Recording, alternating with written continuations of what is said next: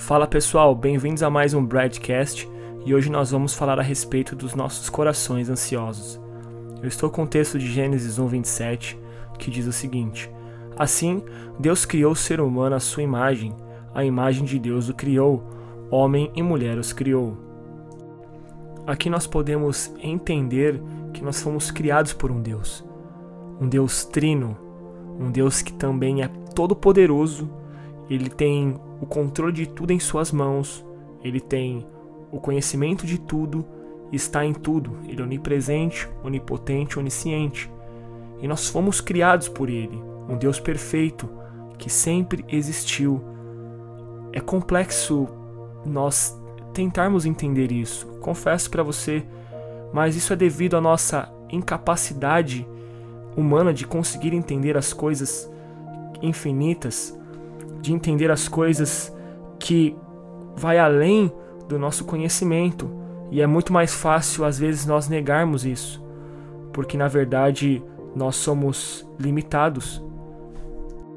E cada um de nós tem um coração com sentimentos, emoções, e nós tentamos buscar nesse mundo prazeres. Nós tentamos buscar respostas para preencher o vazio do nosso coração com diversas coisas. Porém, nada disso vai saciar o desejo do nosso coração, porque nós estamos preenchendo o nosso coração com coisas externas e que na verdade nós deveríamos buscar em Deus a resposta para a nossa vida.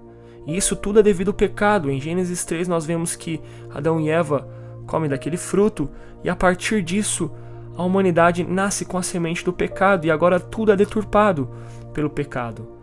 A visão que nós tínhamos de Deus, a visão que nós tínhamos de tudo, agora é deturpada.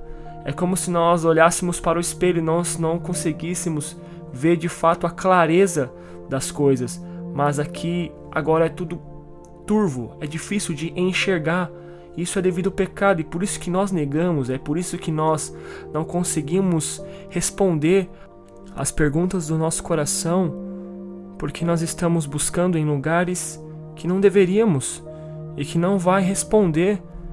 E é por isso que nós ficamos com nossos corações igual um peixe fora d'água, se debatendo e nunca se sacia. E assim como um peixe fora d'água, ele vai morrer e não vai conseguir voltar à vida, Assim somos nós, sem Cristo, sem a verdadeira essência.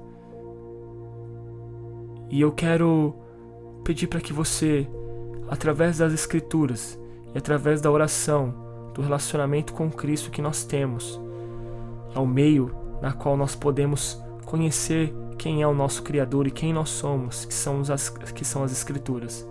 E você tomar uma atitude e começar a a tentar entender quem você é a partir das Escrituras e conseguir ter um relacionamento com esse Deus Todo-Poderoso que nos criou, assim como Gênesis 1, 27 mostra.